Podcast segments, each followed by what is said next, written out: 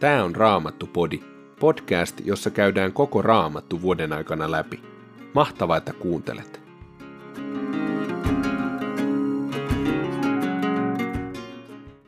Tänään luemme toisesta Samuelin kirjasta luvut 7 ja 8. Ensimmäisessä Pietarin kirjeestä luvusta 4, jakeet 12-19 ja psalmin 137. Toinen Samuelin kirja, luku 7. Kuningas David asui nyt palatsissaan, ja Herra oli antanut hänen päästä rauhaan kaikista vihollisista, joita hänen ympärillään oli ollut. Kerran kuningas sanoi profetta Natanille, sinä näet, että minä asun setripuisessa palatsissa, mutta Jumalan arkku asuu teltassa. Natan sanoi kuninkaalle, Tee vain kaikki, mitä on mielessäsi, sillä Herra on kanssasi. Mutta yöllä Natanille tuli tämä Herran sana. Mene ja sano palvelijalleni Davidille, että Herra on sanonut näin. Aiotko sinä pystyttää rakennuksen minun asunnokseni? Siitä päivästä alkaen, jolloin johdatin israelaiset pois Egyptistä, aina tähän päivään asti, minä en ole asunut rakennuksessa – vaan olen vaeltanut asuen teltassa ja majassa. Olenko israelaisten kanssa vaeltaessani koskaan sanonut yhdellekään Israelin johtajista, joiden olen käskenyt paimentaa kansaani Israelia? Miksi ette ole rakentaneet minulle setripuista asuntoa? Ilmoitan nyt palvelijalleni Davidille, että Herra Sepaat on sanonut näin. Minä otin sinut laitumelta laumasi jäljestä kansani Israelin hallitsijaksi. Olen ollut kanssasi kaikkialla, missä olet kulkenut ja olen raivannut viholliset pois edestäsi, ja minä teen sinun nimesi yhtä suureksi kuin maan mahtavien nimet. Minä hankin kansalleni Israelille asuinsijan ja juurrutan sen siihen, niin että se saa asua levollisesti aloillaan, eivätkä vääryyden tekijät enää sorra sitä niin kuin ennen niin kuin vielä silloinkin, kun olin asettanut tuomareita johtamaan kansani Israelia. Minä päästän sinut rauhaan kaikista vihollisistasi. Minä, Herra, ilmoitan sinulle, että minä rakennan sinulle kuningashuoneen. Kun päiväsi ovat päättyneet ja sinä lepäät isiesi luona, minä asetan hallitsemaan sinusta polveutuvan suvun ja vakinnutan sen kuninkuuden – Poikasi rakentaa nimelleni temppelin, ja minä pidän hänen kuninkaallisen valtaistuimensa vahvana ikiaikoihin asti. Minä olen oleva hänelle isä, ja hän on oleva minulle poika. Ja jos hän tekee väärin, kuritan häntä niin kuin ihmiset lapsiaan. Mutta minä pysyn uskollisena, enkä hylkää häntä niin kuin hylkäsin Saulin, jonka siirsin pois sinun tieltäsi. Ja sukusi ja kuninkuutesi pysyvät edessäni ikuisesti lujina ja valtaistuimesi on kestävä ikuisesti. Natan kertoi Daavidille kaikki nämä sanat ja koko tämän näyn.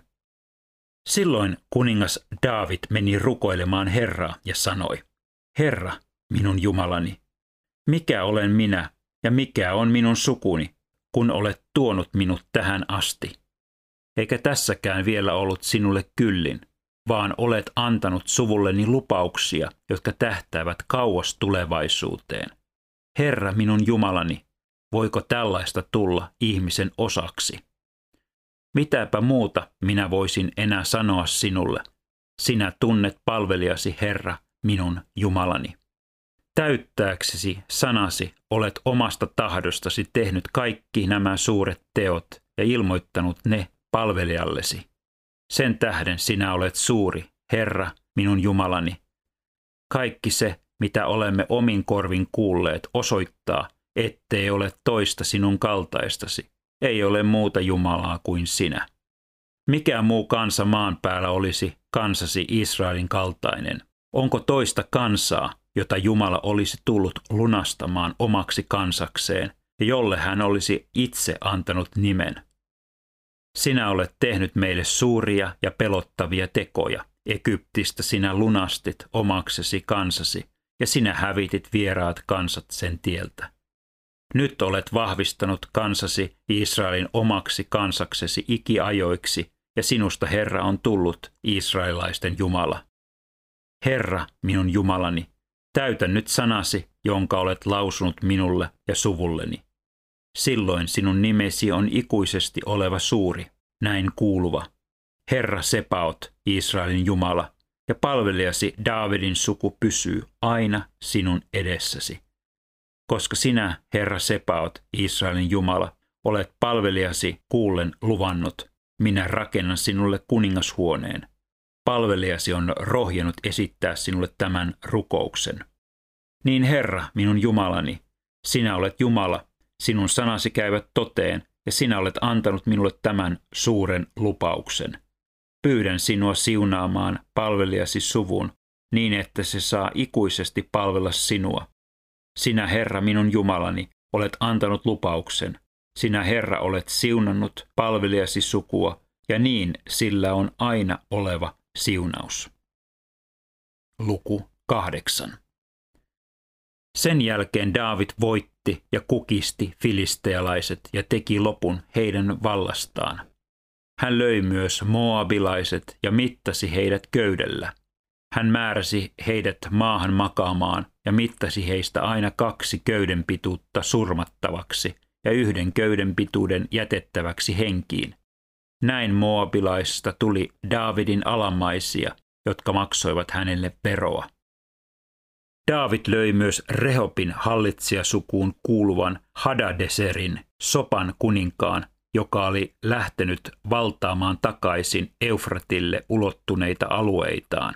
Daavid otti häneltä vangiksi 1700 vaunumiestä ja 20 000 jalkamiestä.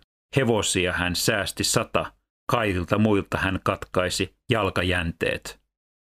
Kun Damaskoksen aramealaiset tulivat auttamaan Sopan kuningasta Hada Deseria. David löi heidät ja surmasi 22 000 miestä. Hän asetti Damaskoksen aramealaisten maahan varuskuntia ja aramealaisista tuli hänen alamaisiaan, jotka maksoivat hänelle veroa. Ja Herra antoi Davidille voiton kaikkialla, minne hän meni. David otti Hadadeserin miesten kullatut nuolikotelot ja vei ne Jerusalemiin. Petahista ja Perotaista, Hadadeserin kaupungeista, kuningas David otti suuret määrät kuparia. Kun Hamatin kuningas toi, kuuli, että David oli lyönyt Hadadeserin sotavoimat. Hän lähetti poikansa Joramin tervehtimään kuningas Davidia ja onnittelemaan häntä siitä, että hän oli voittanut Hadadeserin. Hadadeser oli näet ollut toin vastustaja. Joram toi mukanaan hopea, kulta ja kupari esineitä. Ja David pyhitti ne Herralle yhdessä sen hopean ja kullan kanssa, jonka hän oli ottanut kukistamiltaan kansoilta, aramealaisilta, moabilaisilta, ammonilaisilta, filistealaisilta ja amalekilaisilta sekä Hadadeseriltä, Sopan kuninkaalta, joka kuului Rehobin sukuun. David hankki itselleen lisää mainetta, kun hän voitettuaan aramealaiset löi palumatkalla Suolalaaksossa 18 000 edomilaista. Hän asetti varuskuntia pitkin koko Edomia, ja kaikki edomialaiset joutuivat hänen alamaisikseen. Herra antoi Daavidille voiton kaikkialla, minne hän meni. David hallitsi koko Israelia ja kohteli aina kansaansa lain ja oikeuden mukaan. Sotaväen päällikkönä oli Joab, Serujan poika, ja kuninkaan sihteerinä Josafat, Ahiludin poika. Sadok, Ahitupin poika, ja Ahimelek, Apietarin poika, olivat pappeina ja kirjurina oli Seraja. Benaja, Jojadan poika, oli Kreetien ja Pleetien päällikkönä ja pappeina oli myös Daavidin poikia. Ensimmäinen Pietarin kirje, luku 4 ja 12. Rakkaat ystävät, älkää ouduksuko sitä tulta ja hehkua, jossa teitä koetellaan, ikään kuin teille tapahtuisi jotakin outoa. Iloitkaa päinvastoin sitä enemmän, mitä enemmän pääsette osalliseksi Kristuksen kärsimyksistä, jotta saisitte iloita ja riemuita myös silloin, kun hänen kirkkautensa ilmestyy. Kun teitä solvataan Kristuksen nimen tähden, te olette autuaat, sillä teidän yllänne on kirkkauden henki, Jumalan henki. Kenenkään teistä ei tule kärsiä murhamiehenä tai varkaana tai pahantekijänä tai toisten petkuttajana, mutta sen, joka kärsii kristittynä, ei pidä hävetä, vaan hän kirkastakoon kristityn nimellään Jumalaan.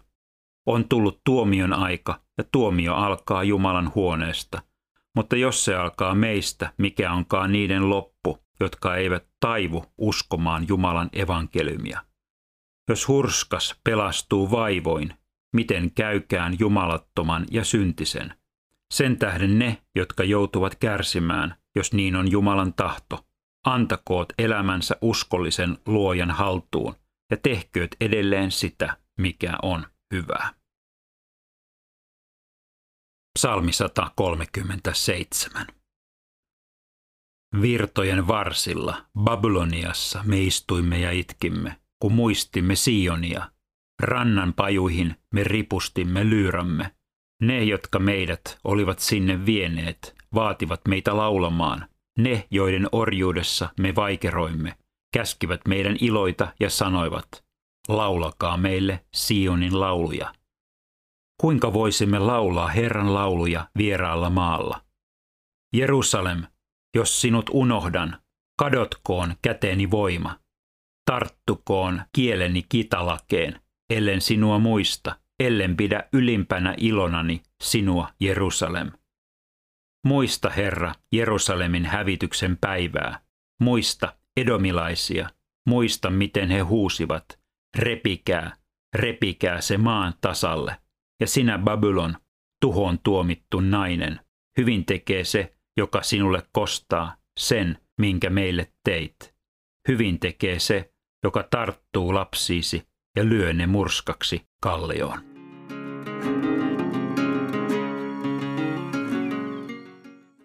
Kuulimme toisesta Samuelin kirjasta luvusta seitsemän Daavidin kiitosrukouksen.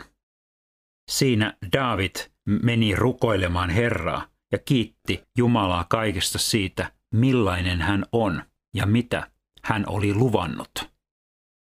Hän sanoi näin, ei tässäkään vielä ollut sinulle kyllin, vaan olet antanut suvulleni lupauksia, jotka tähtäävät kauas tulevaisuuteen. Herra minun Jumalani, voiko tällaista tulla ihmisen osaksi? Miten mielenkiintoinen ajatus ja miten mielenkiintoinen rukous. Jumalalla on suunnitelmia ei vain tähän hetkeen, vaan kauas tulevaisuuteen. Ne koskevat kansakuntia, ne koskevat seurakuntia, ne koskevat Jumalan kirkkoa, ne koskevat perhekuntia ja ne koskevat yksityisiä, yksittäisiä ihmisiä. Mitäpä muuta minä voisin enää sanoa sinulle, sinä tunnet palvelijasi Herra, minun Jumalani, sanoo David. Jumala tuntee sinutkin.